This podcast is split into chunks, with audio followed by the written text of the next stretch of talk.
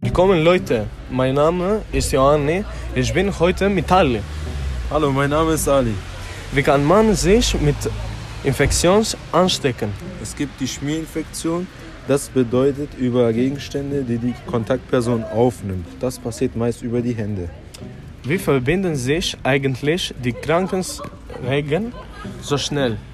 Meist passiert das, wenn ein Mensch niest, aber auch ein einfaches Husten reicht, dass man sich ansteckt. Wie wird man krank? Es passiert über die Schleimhäute, die Erreger dringen so in den Körper ein. Dankeschön Ali für die Information. Bitte sehr. Tschüss. Tschüss.